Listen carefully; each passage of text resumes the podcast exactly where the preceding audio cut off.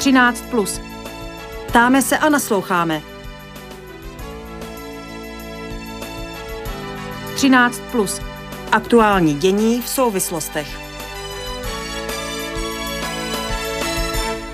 Dostojí Česká republika požadavkům Evropské komise na zprávu o opatřeních proti střetu zájmů při rozdělování evropských dotací? Téma probereme v úvodní části, pak se budeme zabývat předvolební kampaní v Česku v souvislosti s dnešním zahájením vysílání politických spotů ve veřejnoprávních médiích. Dobrý poslech přeje Filip Braindl. 13 plus na proglasu. Věcně a v souvislostech. Evropská komise chce po Česku k dnešku vyjádření, jak se zlepšila kontrola střetu zájmů při rozdělování evropských dotací. Brusel odmítl českou žádost o 60-denní odklad pro podání této zprávy. Ministrině pro místní rozvoj Klára Dostálová včera uvedla, že Česko vyjádření poslat stihne. Záležitost teď probereme s bývalým členem Evropské komise a také někdejším místopředsedou Evropského parlamentu Pavlem Teličkou. Dobrý den. Dobrý den si. Podle ministrině Dostálové nehrozí, že by došlo k zastavení evropských dotací pro Česko a Brusel dostane od české strany vše, co požaduje. Jak vnímáte pozici české vlády v této záležitosti? Dá se mluvit o takovém tom neochotném vyhovění ve stylu nám se nechce, ale asi to jinak nejde?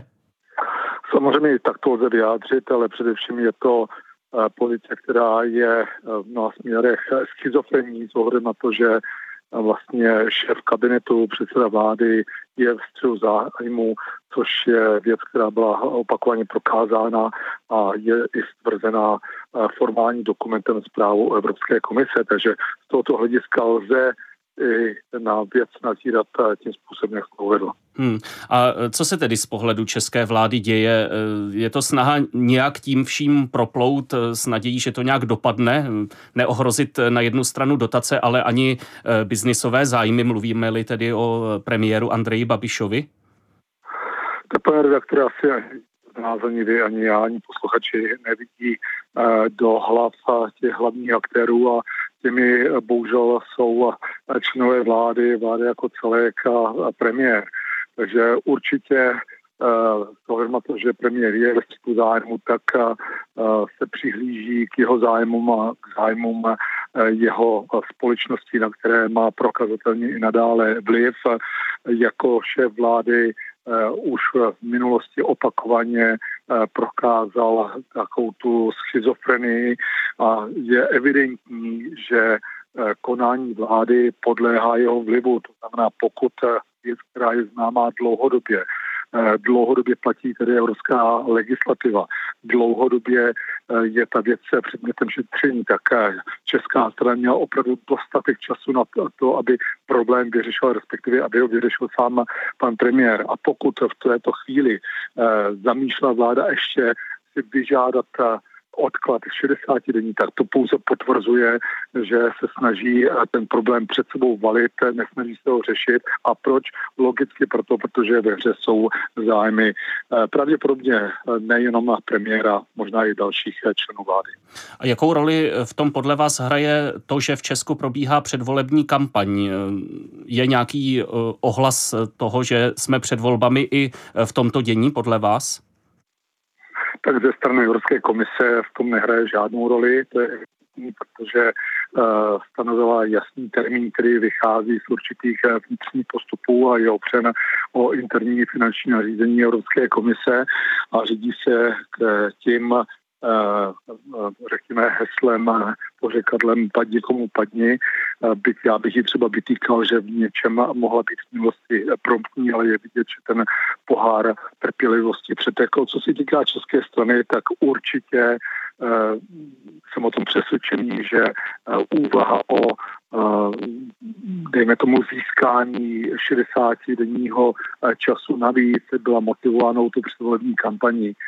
Nicméně já jsem v tomto směru skeptik a obávám se, že e, to volické jádro, to pevné jádro, ano, a pana premiéra toto neřeší a myslím si, že tam asi můžeme vidět i důvod nebo příčinu toho, proč nakonec vláda nebude dále čekat a nějaké vyjádření, ale to vyjádření asi bude obdobné těm v minulosti Evropské komisi zaslala. Já se obávám, že tato záležitost ke škodě České republiky, její reputace a ostatně ke škodě daňových poplatníků tím to nekončí. Hmm. Evropská komise po Česku například chce, aby popsalo probíhající zlepšování systému řízení a kontroly, pokud jde o střed zájmů při rozdělování evropských dotací. Dále naše úřady mají vést seznam veřejných funkcionářů a firem, které vlastní či ovládají, nebo zapracovat do postupu metodické stanovisko, které řeší střed zájmů v souvislosti se svěřenskými fondy. Co tedy očekáváte? Vy jste to už trochu naznačil v té předchozí odpovědi. Co, pane Teličko, očekáváte od toho českého vyjádření? Půjde spíše o určité ukonejšení, mohu-li to tak říci, Bruselu, nebo bude moci Praha předložit nějaké reálné zlepšení situace? Byl bych velmi rád, prorokem, ale obávám se, že asi nebudu daleko od pravdy, když eh, řeknu, že částečně hra o čas, částečně možná určitá kosmetická řešení, ale nepředpokládám, že eh, vláda bude přesvědčivá eh, právě ve všech těch bodech, které jsou vládě vytýkány, ale protože ani nemůže být. Je evidentní, že pan premiér si ponechává i nadále vliv na své firmy, které jsou formální ve svěřenských fondech ale také i nadále je v té eh, dvojaké pozici, protože jako premiér se účastní zasedání Evropské rady, jako premiér eh, se účastní zasedání vlády.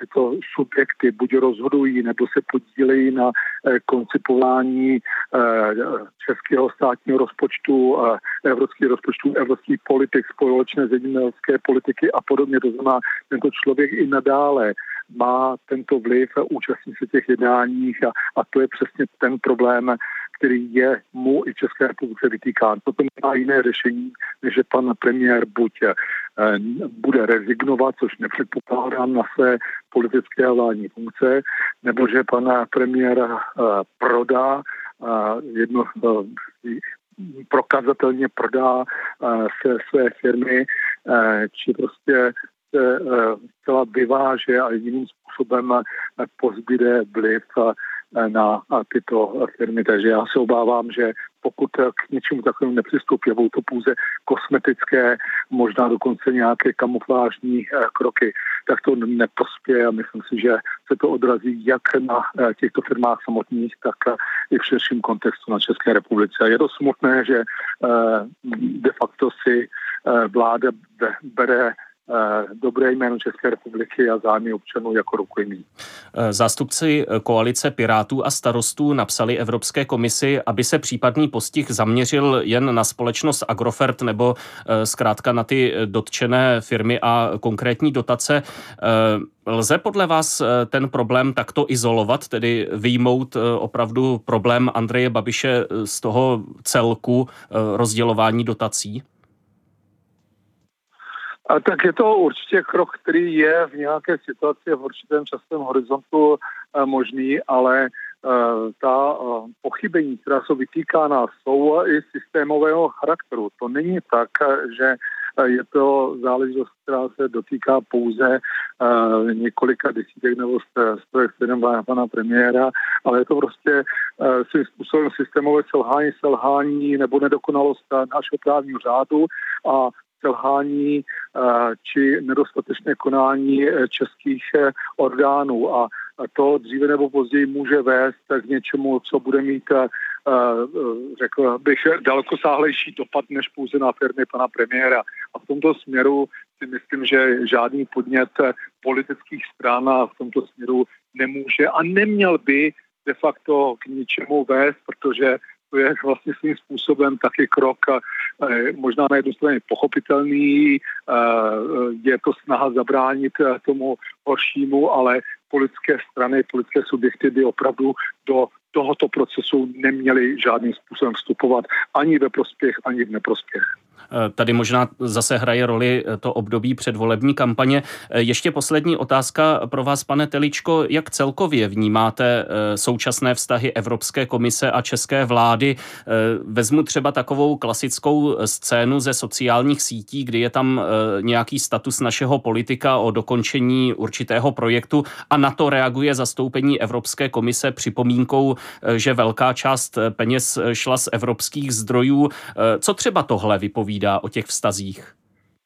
A, tak já si myslím, že toto zrovna není ten uh, nej jasnější lakmusový papírek, protože v tomto směru toto zastoupení Evropské komise dělá to, co dělat má a pouze napravuje zcela nepochopitelné eh, kroky a PR této vlády, která se snaží budit dojem, jakoby eh, se Eh, zasloužila o eh, rekonstrukci či výstavbu toho či onoho sama, jako kdyby na to dala prostředky eh, pouze ze státního rozpočtu. A myslím si, že to je smutné, že není schopna v souladu ostatně se příslušnými normativy prokázat, respektive ukázat, odkud to financování přispělo. Takže toto je fakt, ale není to ten úplně přesně lakmusový papírek. Já bych řekl, že ty vztahy jsou rozhodně ne optimální, rozhodně to není období, kdyby Česká republika požívala takovou reputaci, jako bychom chtěli mít a to je o to smutnější, že v 1. července příštího roku Česká republika nastoupí uh, do uh, předsednictví v Radě Evropské unie. Já si myslím, že je naším zájmem, abychom, abychom obstáli, ale ta příprava, ta příprava a vlastně i ta reputační stránka, o níž jsme spolu hovořili, skutečně tomu neprospívají a dělají z té startovní pozice, startovní pozici, bych řekl, slabší, ne takovou, jakou bychom si asi všichni přáli. I příprava na české předsednictví v Radě Evropské unie bude určitě tématem některého z příštích eh, vydání relace 13+, a možná i s Pavlem Teličkou, který teď byl eh, naším hostem, bývalý člen Evropské komise a místo předseda Evropského parlamentu. Děkuji za vaše odpovědi, naslyšenou a hezké odpoledne. Já děkuji vám, naslyšenou, mějte se hezky. 13+. Plus. Ptáme se a nasloucháme. Od dneška mají politické strany a hnutí kandidující ve volbách do poslanecké sněmovny prostor ve vysílání veřejnoprávní televize a rozhlasu pro své předvolební spoty. O jaký nástroj politického marketingu se jedná a jaký může mít vliv na atmosféru před hlasováním, případně na samotné volby. O tom teď budu hovořit s politologem Brněnské Masarykovy univerzity Oto Aiblem, který se kromě jiného zaměřuje na politické kampaně. Dobrý den. Dobrý den. Pokud jde o účinnost, o marketingový dosah těch stranických klipů, zaznívá obvykle z odborné veřejnosti určitá skepse. Má ještě tento formát nějaký reálný smysl, pokud jde o oslovení voličů? Tak formát ve smyslu videa určitě smysl má. Můžeme určitě ale diskutovat o tom, jestli má smysl nasazovat do ve vysílání veřejnoprávních médií, protože ne vždycky ty vysílací časy a letos zejména v rozhlase nejsou nějak atraktivní a je tak malá šance, že to někdo uslyší. Česká televize se rozhodla pro letošek eh, pro trochu jiný model a ty spoty jsou nasazovány v průběhu dne, takže tím se zvyšuje pravděpodobnost, že je v divák potká. Nicméně zase platí, že eh, strany, pokud by tyto spoty nasadili třeba na svých kanálech, na internetu a zaplatili si reklamu, tak eh, budou účinnější v tom, že zacílí přímo na toho, koho budou chtít. To hmm. ve vysílání plošném nejde. Hmm. Eh, teď se v mediálním prostoru vlastně v posledních hodinách eh, rozeběhla debata o spotu ANO, eh, kde Andrej Babiš na pozadí fiktivních demonstrací za nižší důchody či přijímání migrantů prohlašuje, že bude před těmito šílenci, jak v klipu zaznívá, chránit. Když necháme stranou otázku vkusu, nemůže to přece jenom mít nějaký mobilizační efekt, tedy i to, že tohle video se objeví v těch veřejnoprávních médiích? Určitě ano, eh, určitě ano. Tady je vidět přesně, jakým způsobem ty spoty mohou fungovat. Že se dostanou do veřejné debaty, že nastolí nějaké téma a potom budou diskutovány i mimo samotné to vysílání. A vlastně to se děje eh, poměrně dlouho, už desítky let. Mohli bychom vzpomenout slavný spot Daisy ze Spojených států. Ten byl odvysílen pouze jednou a to mediální pokrytí, které následně získal, bylo enormní. Tohle může být podobný případ. Obsah, který je kontroverzní, který je pro mnoho lidí nevkusný, nepřijatelný, protože obsahuje polopravdy, lži, vytváří falešné problémy, se tak dostane na přetřes a Andrej Babiš a hnutí ANO dostane možná nezaslouženou pozornost. Hmm.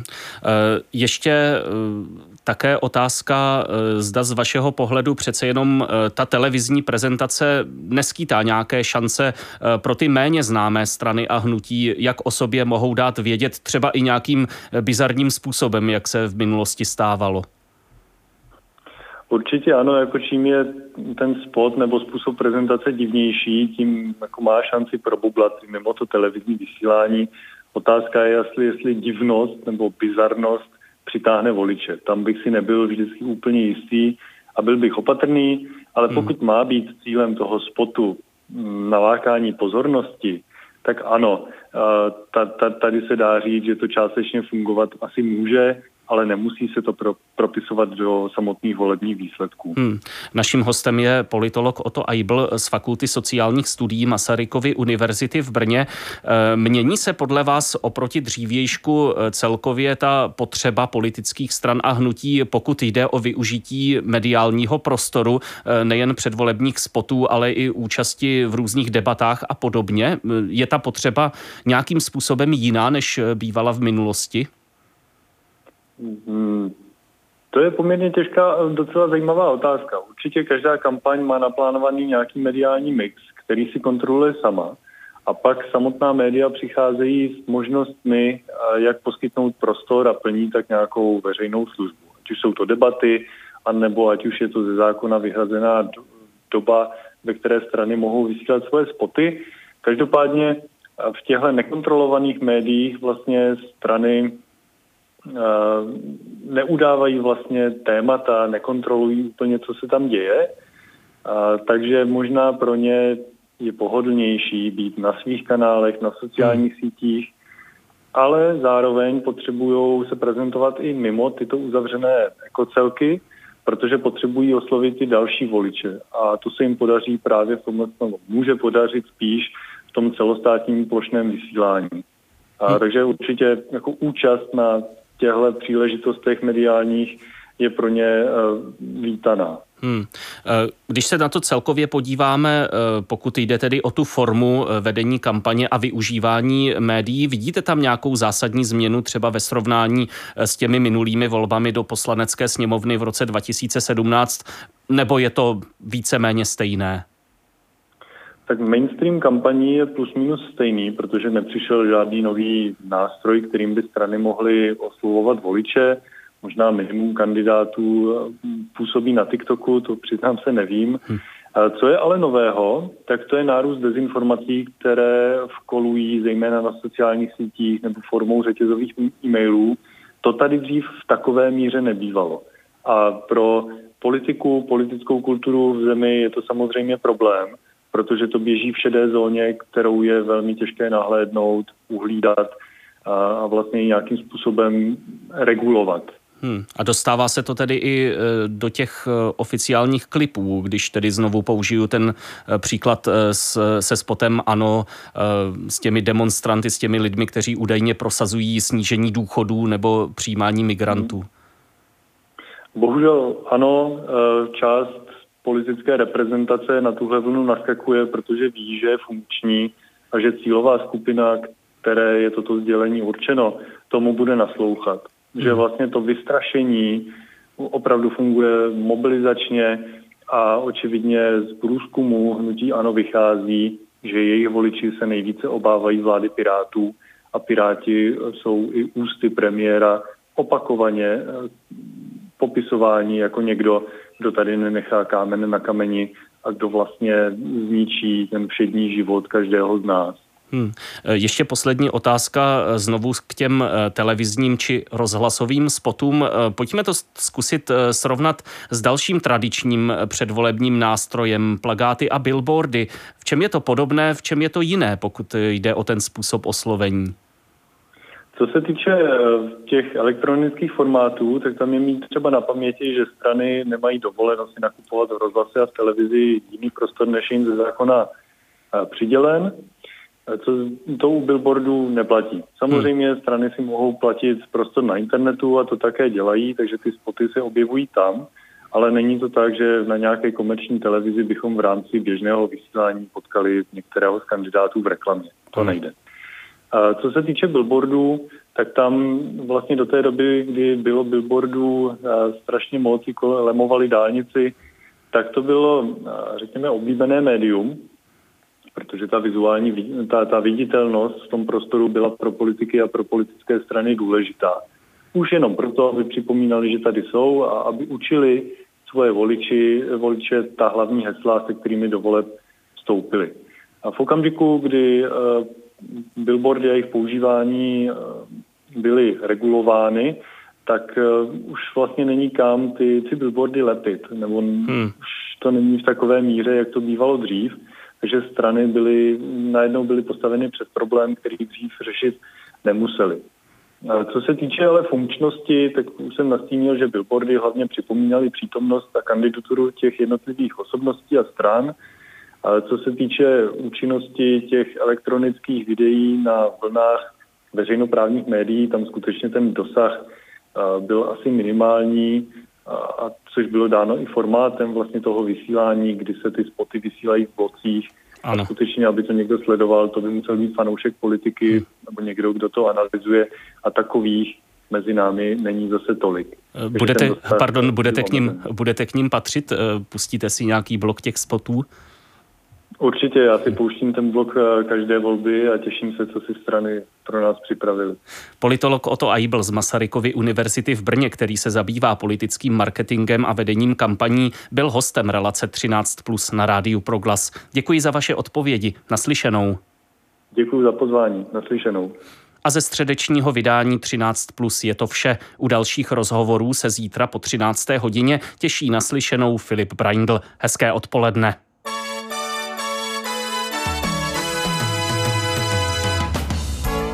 13. Plus. Ptáme se a nasloucháme.